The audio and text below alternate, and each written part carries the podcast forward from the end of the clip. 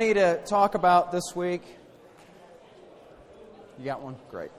Okay. There are handouts in the back. Martin has some right there.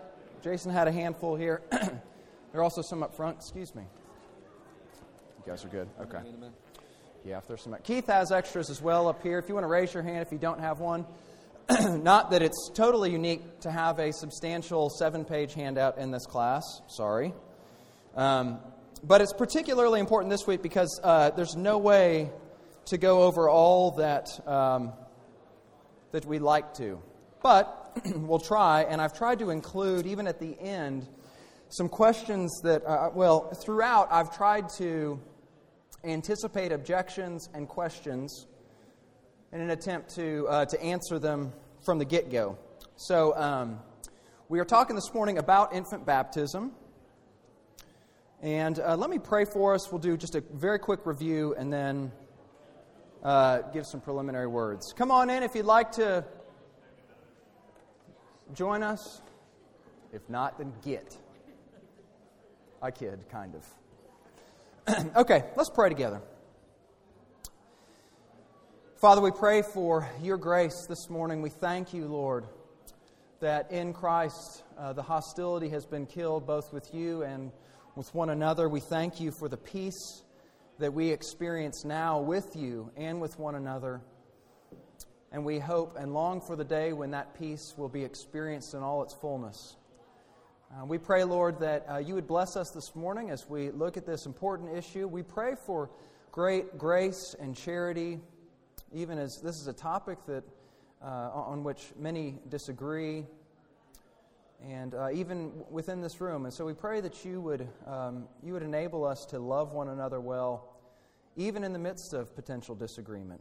And we pray that your Spirit would uh, lead us into truth and continue to bring your word to life for us and enable us to, uh, to understand your word completely and fully, particularly on this topic. We, uh, we need your grace and your Spirit now. We pray that you would send, send your Spirit. And we pray through Christ. Amen. Okay, uh, quick review. We're talking about the sacraments. Got the Shorter Catechism question and answer number 92 that defines what a sacrament is. Talked about that week one. You can listen to the podcast if you'd like to to hear what we talked about that week. Uh, and then the paragraph of uh, the confession. These are just helpful definitions of what the sacraments are. Last week we talked some about baptism generally. I have the confessions paragraph on that. I'll read it quickly. Baptism is a sacrament of the New Testament ordained by Jesus Christ not only for the solemn admission of the party baptized into the visible church, so rite of entrance into the church, but also to be unto him a sign and seal of the covenant of grace. We talked about that week one, and we'll talk about it more today. Of his engrafting into Christ, of regeneration, of remission of sins, and of his giving up unto God through Jesus Christ to walk in newness of life. Which sacrament is, by Christ's own appointment, to be continued in his church until the end of the world. Okay, um, word of caution. Uh, I mentioned it as we prayed for it here. This is a, a, particularly sensitive issue. Like, I need to tell some of you that. Um, th- this is an issue on which uh, people who uh, love Jesus and agree in many other areas of theology differ. Uh, and so, um, a few words of caution as we enter into this discussion. One, is to say that your view of baptism is not a gospel issue. Okay? What I mean by that is that this is not a question of Christian orthodoxy. There are Orthodox Christians, faithful, Bible believing, gospel proclaiming, Jesus loving Christians who come down on different sides of this issue. So it is not a gospel issue. It's not to say it's not important. It's not to say that we shouldn't discuss it and try and uh, come to uh, what is the truth of, of, the matter and what the, words, uh, teach, what the word teaches us about it, but it is to say this is not a question of whether one is a Christian or not.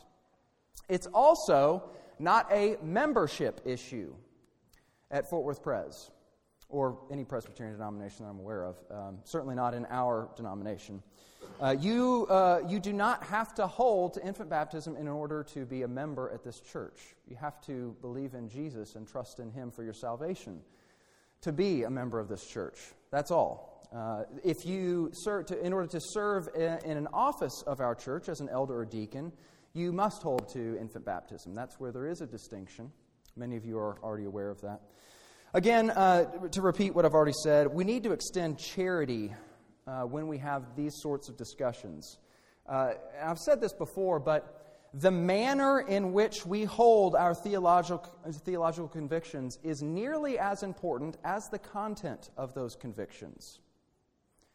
That might make some of us uncomfortable to state it that strongly, but I think that that's some of even what Darwin was talking about this morning in his sermon, in that we could talk about having peace with one another, being reconciled to God, but if our witness as a church uh, cuts against the truth of that statement, then the truth of that statement um, seems a little uncertain to us. And so, in, this way, I would just say, um, there, is the, there, is, there are important things that the gospel says to us about how we believe what we believe, how we articulate what we believe, how we interact with those with whom we differ on what we believe. It's not a small thing. It's not because we live in a society that values pluralism and diversity or something. That is a gospel sort of question how we hold our positions. So, what I want to do is I want to set forward a positive case for why we baptize infants. Uh, this is obviously a case for argument a lot of times, and sometimes, I think unfortunately, we miss out on what the benefits, the positive benefits of infant baptism actually are because we're so caught up in just arguing as to why we should do it. So, I want to give some reasons as to why this is important for us as a church and the benefits that it gives to us. Uh, I'm trying to anticipate, like I said, all of the, not all of them, all that I'm aware of, um, the big objections to this. And I'm trying to deal with them throughout. So hopefully we'll save Q&A till the end uh, because uh, I will likely address uh, your, your question or your objection. And, uh, and so we'll see, maybe not. We'll, we'll see how we get there. But also, we've got a lot to cover. Okay, so why is this so controversial? One of the reasons this is so controversial is that there is no explicit command or explicit example of an infant baptism in the New Testament. Okay? Uh, so, but here's the other side. Neither is there an explicit command against baptizing infants. It's not spoken of either way. Uh, here's, here's another issue, though, to think about. So, so, for some, we think, well, then that means we shouldn't do it. Think about this there is not an explicit command or an example of women taking the Lord's Supper in the New Testament. And yet, obviously, we believe rightly that all Christians should participate in this meal of the supper. So, we're going to talk about what, what really could be described as inferential reasoning.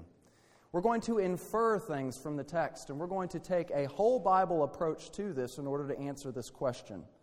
It's tempting to think all we need is a proof text. This is actually a bigger, broader argument from the whole of Scripture that I'll be making this morning. And uh, another point about this sort of uh, this sort of thinking, this sort of doing theology, is that th- this is how we come to our doctrine of the Trinity. This is how we come to our understanding of the two natures of Christ. It's through inferences in the text, uh, much more so than it is proof texting particular doctrines. It's not to say it doesn't arise from the text, it's just to say we're not proof texting. Another point to make before we actually jump into this is that, and I'll be using the term paedo Baptist. That might not be uh, a term you're used to using. Paedo just means child, it means infant. So when to say paedo baptism, just a shorthand way of saying that. Uh, paedo Baptists do believe, of course, that the proper practice for adults who come to faith in Christ uh, that they should be baptized after that profession. Okay, just to make that totally clear. So, those who in adulthood profess faith in Christ, they should be baptized after having professed faith in Christ. So, the question is whether infant children of one or more professing parents should be baptized. I'm going to say yes, and I'm going to make a case for it. Okay, two big arguments that we're going to look at for infant baptism. And, uh, and again, responding to common objections to it as we go, and then we'll circle back at the end with a couple possible objections that might still be lingering. So, the first thing uh, that, that, we'll look at here is just the general covenantal character of baptism. The, a, a covenant is God's oath bound promise to his people, and it's the way that he relates to his people throughout the scriptures. Uh, this is very prominent throughout. You've probably heard that term before that, that, that God's covenant is his, uh, his binding commitment, his oath bound promise to be God to his people and for them to be his people, for he to be their God and them to be his people. As God initiates these covenantal relationships with his people, or this one covenant that's manifested in these various other covenants throughout the Old Testament, you see this on your sheet. He always accompanies his covenant promises with physical covenant signs and seals. You can even look at the garden with the covenant with Adam. You get this physical sign of the tree of life. With Noah, you get the rainbow. With Abraham, you get circumcision. With Moses, you get the Sabbath. With David, you get this royal throne. And so, what's significant about that is that all of those physical signs are signs and seals that point to God's covenant promise. They are signs and seals that are to help uh, those who um, are members of this covenant relationship to believe all the more the promise that God has made in these covenant, uh, in these covenant promises. So, when we use the language of signs and seals, I've got this on your sheet. We looked at this first week. Signs.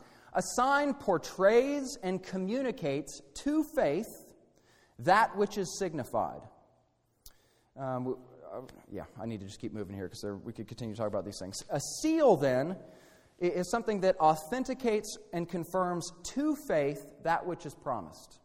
So here's the important distinction these are signs and seals of God's promise, not of the individual's faith in that promise. These are things that are, are, are pointing to, confirming, enabling further belief in God's promise his covenantal promise. This is how God operates with his people. These are the physical signs he's given to that. So, examples of where this arises, we'll look at just circumcision briefly. Genesis 17 11, this is where God speaks of the covenant with Abraham and the sign and seal of that covenant. By the way, that language of seal comes from Romans 4 that we'll look at in a moment. Genesis 17, you should be circumcised in the flesh of your foreskins, and it shall be a sign of the covenant, not of Abraham's faith, but of the covenant between me and you.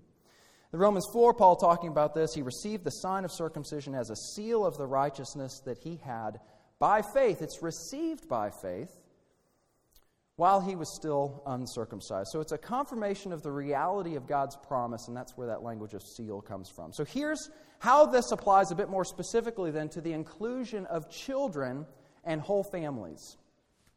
So they're physical signs that accompany these covenant promises. Now, Every covenant administration, all the way through, from Adam up until, I'm going to argue for even the new covenant, every covenant administration includes the seed or children of believers. They benefit from being members of the covenant. So here, here's where we see this covenant with Adam. This didn't go so well for us, right? Um, so, Paul talks about this in Romans 5. The, the, covenant made with Adam in the garden was not just with him alone, but with his posterity as well, with his line. That's why we are born. Uh, with, uh, we are born as sinners. We are born with the condition of original sin because Adam represented us in this covenant relationship. So I have the quote from Romans 5 there. You can look to that. The, the basic point is that Adam didn't act for himself alone, the covenant was made with him and his descendants. So now, uh, in that covenant, it was that case. Now, all of God's redemptive dealings are also covenantal in character. So here's the covenant with Noah. Couple uh, quick quotes from there Genesis 6. But I will establish my covenant with you, and you shall come into the ark, you, your sons, your wife, and your sons' wives with you. And then Genesis 9. Behold, I establish my covenant with you and your offspring after you beneficiaries of this covenant promise. Covenant with Abraham. I will establish my covenant between me and you and your offspring after you throughout the generations for an everlasting covenant to be God to you and to your offspring after you. And then verse 10 of that same chapter This is my covenant which you shall keep between me and you and your offspring after you. Every male shall among you shall be circumcised. And then with Moses, tell all the congregations of Israel that on the tenth day of this month, every man shall take a lamb according to their father's houses, a lamb for a household. This is in the context of the Passover. We'll deal with that next week. Uh, but just want you to see that children are beneficiaries and are included in this as well. Covenant with David. This is uh, Psalm 89, which is not written by David, but it's about the covenant with David. And this is what's said of that covenant My steadfast love I will keep for him forever, and my covenant will stand firm for him. I will establish his offspring forever, and his throne as the days of the heaven, heavens. So, again, included in beneficiaries of the covenant. And now the new covenant. This is one that we're, we're prone to have objections. And we'll talk specifically about Jeremiah 31 at the end of our time. But I just want to point out here again, how children are mentioned as beneficiaries even of this new covenant promise. Start here with Joel 2 that I have. I do have that on your sheet, don't I, Joel 2? Okay. Uh, this is the promise, uh, and th- this is the promise of the outpouring of the Spirit, which is the pinnacle of the new covenant, uh, of, this, of this gift of the new covenant. Um, there are lots of issues and questions we could ask about this text. Here's what I just want us to see is that it's talking about the fulfillment of the new covenant. This Joel 2 passage, this promise of fulfillment of the new covenant, was fulfilled at Pentecost in Peter's sermon, Acts 2, which I have listed below there. And here's what Peter says He says, Repent and be, and be baptized, every one of you, in the name of Jesus Christ, for the forgiveness of your sins, and you'll receive the gift of the Holy Spirit. For the promise is for you and for your children and for all who are far off, everyone whom the Lord our God calls to himself. So, all I want you to see is that children are included in this and mentioned very specifically here in the same covenantal pattern that they had been to that point. Um, you might think, well, what about the order of the language here? Repent and be baptized. Well, this is, this is an objection that you might have. Again, Peter is speaking specifically to adults here. He's addressing adults in this context, but it's also that the order for the Gentiles coming into this, the, even in the Old Testament, in the covenantal community, for Gentiles to come into Israel and be grafted in, they as adults would repent and then be circumcised. Same pattern as the Old Testament. We see the same thing that, that is uh, described here. You, your children, all who are far off, same could be said of circumcision in the Old Testament. Very same pattern. Jeremiah 32, then. This is, a, this is a, the chapter after that's still, uh, where Jeremiah 31, where the uh, very explicit promise of, of the new covenant is mentioned, but this is further explaining that promise. And notice what's said about children. They shall be my people, I will be their God. Classic covenant statement. I will give them one heart and one way, they, that they may fear me forever for their own good and the good of their children after them. I will make with them an everlasting covenant that I will not turn away from doing good to them. I will put the fear of me in their hearts that they may turn from me. So, the question, if we understand God's covenantal dealings with his people, uh, is not why would we place the sign and seal of the covenant on them? It would be why would they cease being included in this covenant promise? We would look then for an explicit abrogation of this inclusion of children in uh, as beneficiaries of the covenant promise. Here's why this makes sense, too, um, more broadly God is redeeming and restoring all that was broken in the fall. And if you remember how this happens, he's not, and this is, uh, you see what happens in the early chapters of Genesis in 3 and 4 is that families are wrecked from the start. There's animosity immediately between the man and the woman uh, Genesis chapter 4, you get a brother murdering a brother. You see, the effects of the fall tear families apart. It makes complete sense then that in God's redemptive, restorative work, that He would restore these relationships. Even, you know, this is kind of dovetailing with Darwin's sermon this morning, that, that, that He would restore and redeem these relationships, um, even in the way in which He created them in the first place. So it would make sense that God would work along familial lines in that way. So here's a paraphrase from Dr. Ferguson, which, uh, as I footnoted at the beginning, I joked with somebody, I'm kind of channeling Dr. Ferguson right now without the Scottish accent, which really hurts my cause. Um, here's what he says that, that, that's precisely the reason why, when God makes his covenant, he doesn't make it with isolated, abstractable individuals. He didn't make us this way. He made us for family. God's grace has the idea of restoring that which has been broken by the fall and has a specifically family orientation. So that is the, the first argument um, uh, as to why we should include children as those who still receive the sign and seal of the covenant promise, because all of God's covenantal dealings include children as beneficiaries of the covenant promise. So that's one. Here now is the second one. This will deal with more objections and is a little bit more uh, substantial. But it's really just kind of isolating and focusing in on one covenant in particular that can help our understanding of this. Okay. Usually I ask questions in order to get coffee, and uh, not doing that right now. So, uh, the second case, second argument, we just say this is an argument from circumcision to baptism. There are multiple points to this argument, uh, and I've got them listed. I don't want to, there's a real danger of getting bogged down here. If at some point you're thinking, what is he talking about? Where are we? Look back to these bold statements. There are eight sort of uh, propositions in this, in this argument. So, uh, here's here's the first. The covenant God made with Abraham included his descendants. We just saw this uh, in the previous point. Genesis 17 is listed there. We don't need to talk more about it. The sign and seal of the Abrahamic covenant was circumcision. 9 through 11. God said, As for you, you shall keep my covenant, you and your offspring after you throughout their generations, and every male among you is to be circumcised. Okay, some, and this is where uh, an objection might rise. Okay, I see what you're talking about. Yeah, obviously, infants receive the sign of circumcision. But that's just an outward physical covenant with Abraham that has to do with being a part of this national, physical, ethnic Israel, right? The new covenant is different. It's one that has to do with the spiritual realm. This is something that's national, physical, not having to do with the heart and with the spirit as the new covenant does.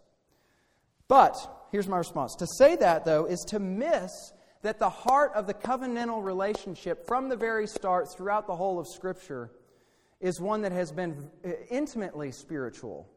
It's all about communion with God in the most intimate of ways. Has that changed, developed over time? Has there been further uh, development of that? Absolutely.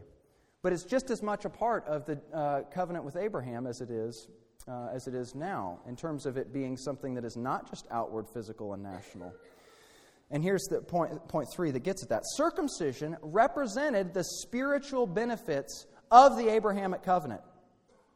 So, the heart of the covenant has always been this communion with God, God saying, I will be your God, you will be my people. That's the heart of it. Circumcision is the sign and seal of that relationship, and as such represents the, the height of that relationship. This is the, the, the, a relationship of salvation. And so it's never been just a physical sign, it's never been just a national ethnic sign. It's always been a, uh, a sign of this covenant promise that has as its heart this communion with God. And in addition to that, there's always been a call to be circumcised of heart as well. And that's what I have on, on the sheet for you Deuteronomy 10 and Deuteronomy 30, just two examples. Circumcise, therefore, the foreskin of your heart, and be no longer stubborn.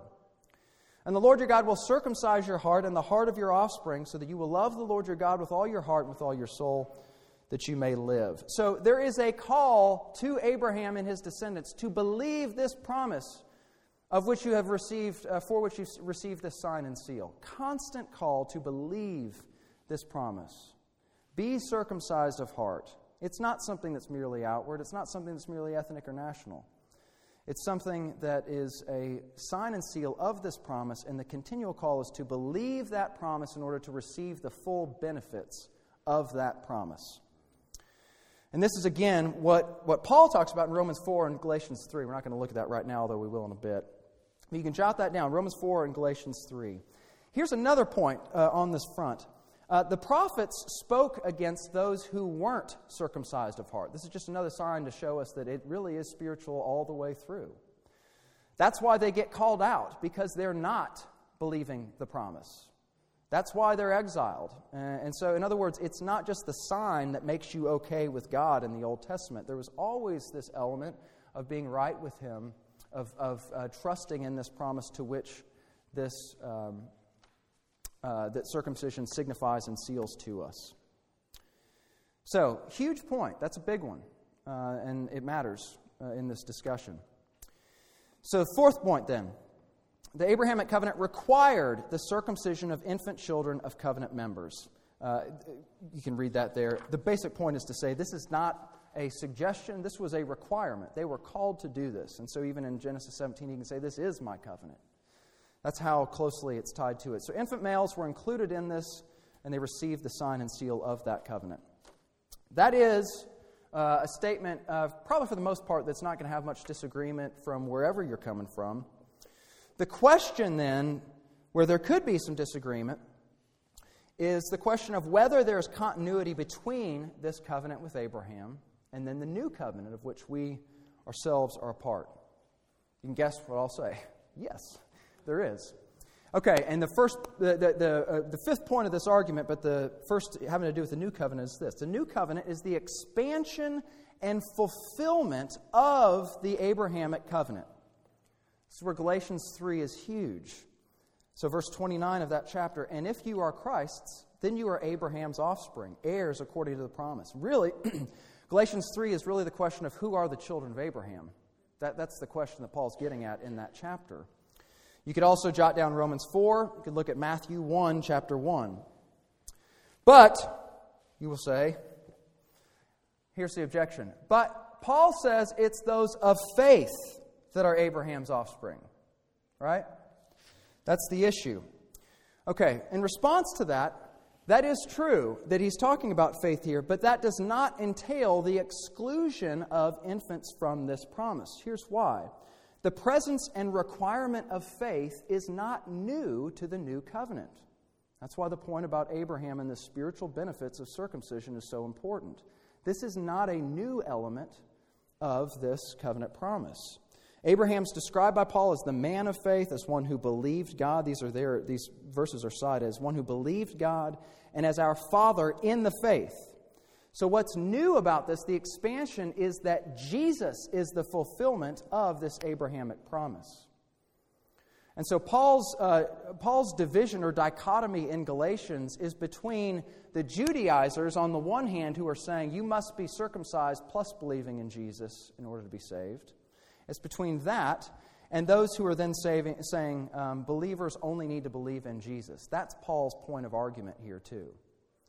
So there's nothing that entails infants being excluded from this. We'll talk about the possibility, we can talk more about faith and how that applies to infants at the end. But I want you to see that, that there's nothing in here that, that this is the new covenant that is the expansion of and fulfillment of this Abrahamic covenant. So, and, and along these lines that could help, even if you're still feeling a little bit of heartburn about that, uh, the question is Does the status of children remain the same in the new covenant as it did in the Abrahamic covenant? Does the status of children, this covenantal status, remain the same? I've already said that it does in our first argument, but uh, there's a lot more we could say. It's this the new covenant evidences continuity with the Abrahamic covenant in terms of the status of children. So, what I had said at the end of the other argument stands here too. On what basis would we exclude children from the new covenant? So, a quote from, from actually, I'm not going to read that. I'm going to go straight to these examples of the covenantal status of children. You can go back and read that. Here's what's said of children in the New Testament. Now, um, all, I want, all I'm saying here, that the only point of pointing these passages out is to try and show that there is a continuity in covenantal status of children. I'm not saying any of these in isolation proves infant baptism. I'm saying, are children viewed with the same sort of covenantal status in the new covenant that they were in the old? A number of points saying yes. One is Paul addressing children in Colossae to obey your parents in everything, for this pleases the Lord. They're, they're addressed specifically in Colossians. Same thing in Ephesians. Paul says it a little differently. He calls children in Ephesus to obey your parents in the Lord, and then he applies the fifth commandment to them. Um, he also calls them saints at the beginning of the letter. You might say, well, okay, if Paul's addressing them, then they're at least old enough to hear this, right? They're old enough to understand, which um, it still could be quite young. But the question is are they being treated as covenant members because they've given their own profession of faith or because they are children of professing believers? That's the question that could still remain after those two passages. Uh, I, am going to say it, is, uh, it, it can be the latter based on this next point. Paul says that the status of children is affected by the status of the parent. This is 1 Corinthians 7. Now, this verse is not easy, okay? And I'm not going to answer all the questions about it because I don't know all the answers about this verse. This is very tough. Um, all I want, to, I want us to see here before I read this is that the status of children is affected by the status of the parent. That's all we're trying to show here in this continuity with covenantal status.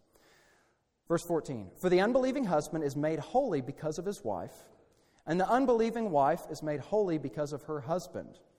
Some think maybe this wife uh, or the unbelieving spouse was refusing to be baptized. There are all sorts of questions as to what this actually means. Here's how it affects children, though. Otherwise, your children would be unclean.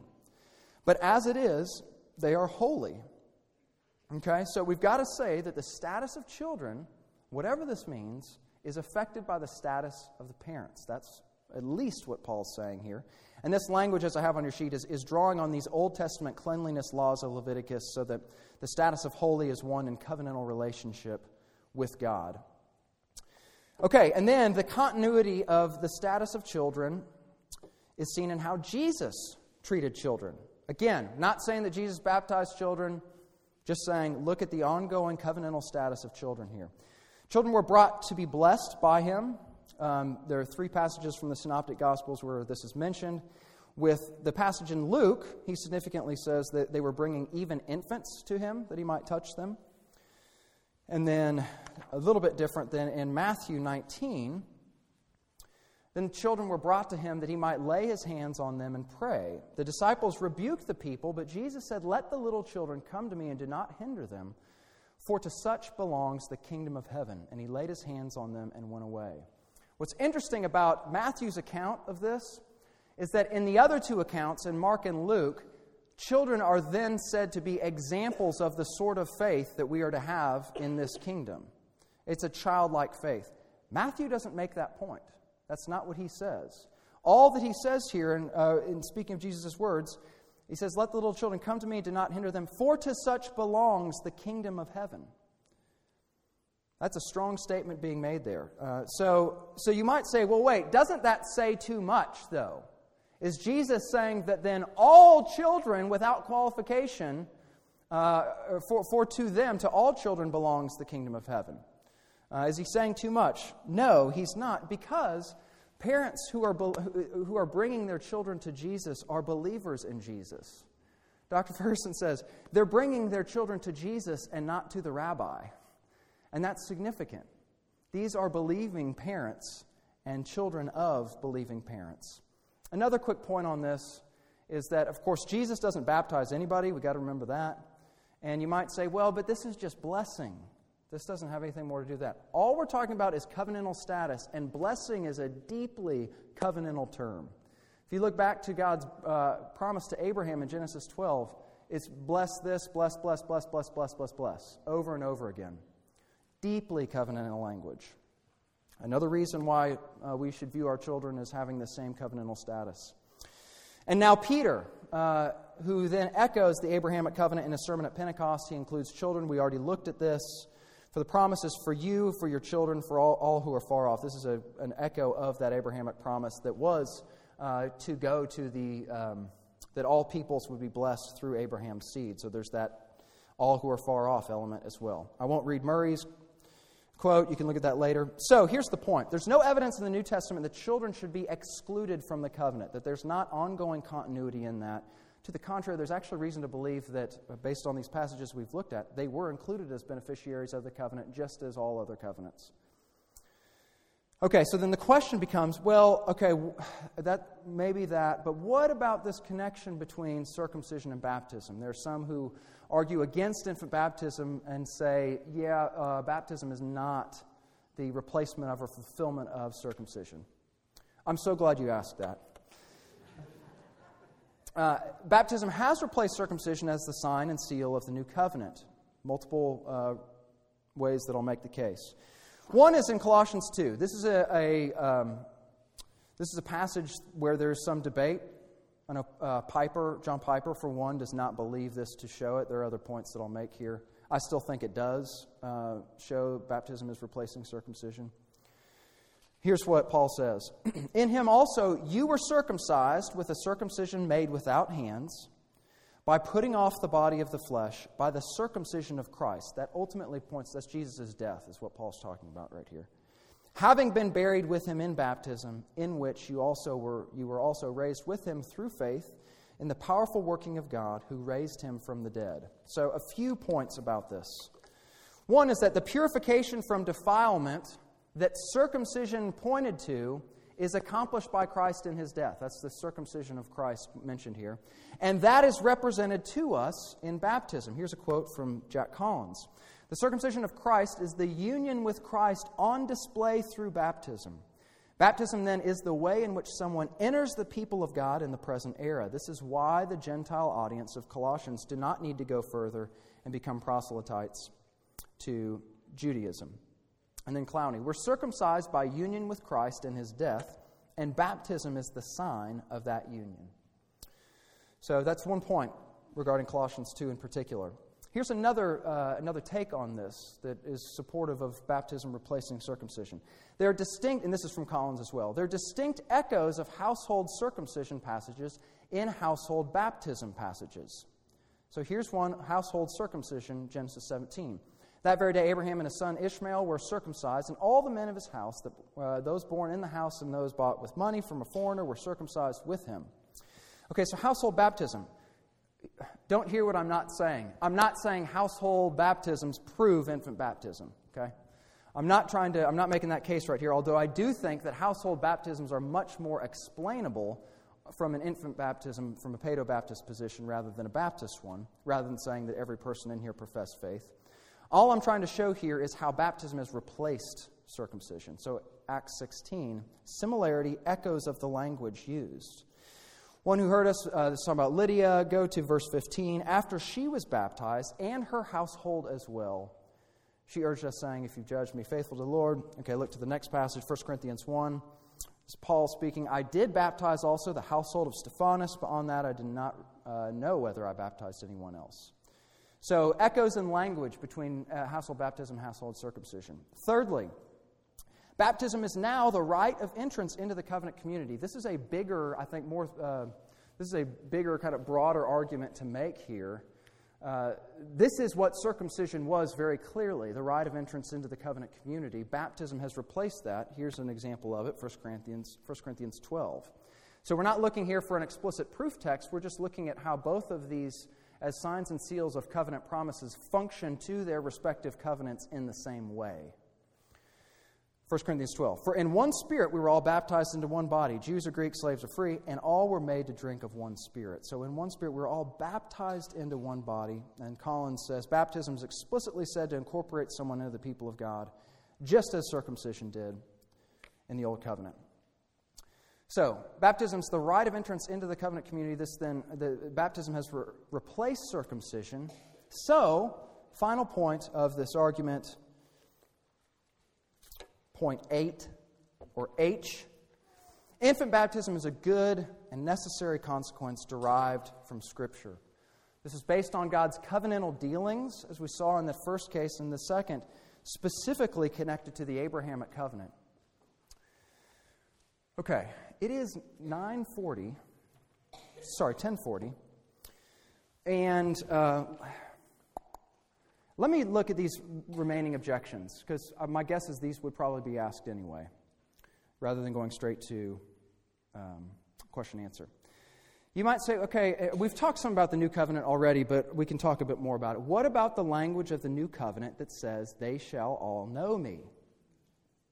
What do we do about that? And so then from a Baptist perspective, they say only that the only members of the new covenant are regenerate members. Say regenerate there, we're talking about those who are numbered among the eternally elect. Only the regenerate may be included in the new covenant. Jeremiah 31 gives the, this promise of the new covenant. Behold, the days are coming, declares the Lord, when I will make a new covenant with the house of Israel and the house of Judah, not like the covenant that I made with their fathers on the day when I took them by the hand to bring them out of the land of Egypt. My covenant that they broke, though I was their husband, declares the Lord. For this is the covenant that I will make with the house of Israel after those days, declares the Lord. I'll put my law within them, I'll write it on their hearts. I will be their God, they shall be my people. Few points of response to this right, uh, right here. One is that Jeremiah is not talking to a people who have lived faithfully to the terms of the covenant. These are people who have become an uncircumcised people. These are people who bear the sign and seal of the covenant promise that they have refused to believe. He's speaking here to Israel in rebellion. That's different from what would be faithful Israel. Okay? So, uh, so the contrast is between those who have rejected the covenant in the Old Testament and what God's going to do with, as a work of renewal in the New Covenant. Uh, th- this call to have law in their heart is also a part of the Mosaic covenant as well. Uh, Deuteronomy 6, God calls them to have the law written on their hearts. It shall be on your heart. Deuteronomy 11, uh, you shall therefore lay up these words of mine in your heart and in your soul. Uh, another point here that the knowing the Lord uh, described is not one of a subjective state. This is the second point of response. This isn't saying, I will each, each of you know the Lord in a subjective state what it's saying is that the mode or the way of knowing is now different in the new covenant. Here's how it's different. In the old covenant, the knowledge of God comes to the people of God by means of prophets, priests, and kings. These are, uh, these are mediators of the covenant. In the new covenant, what's going to happen is what God's saying here it's coming by means of the Holy Spirit. And so that's why, like, uh, there's the comment that you, you won't need teachers anymore in the new covenant. That would put me out of job, for one, so I hope that's not true. But uh, the, there's, the, what that means is that there is this, uh, th- there is a different way of knowing the Lord mediated by the Spirit and not through these prophets, priests, and kings as there had been prior. It's not about each individual knowing the Lord subjectively, it's the mode of knowing or the way of knowing that's different. Also, thirdly, recall Jeremiah 32, 38, 40 above, where, that we talked about this, where children are specifically mentioned in the enumeration or explanation of this new covenant. So, the new covenant's been inaugurated, not consummated. Not all who receive the sign of the new covenant will embrace it in its fullness. Maybe that's your objection. Uh, but I'll say, too, that is true from the Baptist perspective as well. There are many who would profess faith in adulthood, receive that sign and seal of baptism in that and not persevere to the end and walk away from the faith. Same thing is sadly true of those who are baptized as infants. That's not a problem unique to uh, those who hold to infant baptism. It's a problem, a sad issue that all Christians have to deal with. So, uh, the new covenant's been inaugurated but not consummated, and we all have to deal with that. It's true for infants and, and adults. Um, and so, if you really believe that only those who are regenerate, numbered among the eternally elect, should receive this sign and seal of baptism, there are two big issues with that. One, you don't know who that is, and neither do I. Um, we don't know other people's hearts. We can't know with certainty that that person is regenerate. Are there signs and fruit of the gospel in their life? Sure. Um, we interview people for membership in order to hear their profession of faith and want to know some about the fruit being produced in their lives. Can you know with certainty, sadly, that a person you interview and hear is not going to walk away from the faith in 10 years and show themselves to never have been truly, genuinely regenerate? No, we can't know that with certainty. And so the, the other issue then with that is to say if that's the way we're going to view baptism, then really we should wait until people are on their deathbed to baptize them.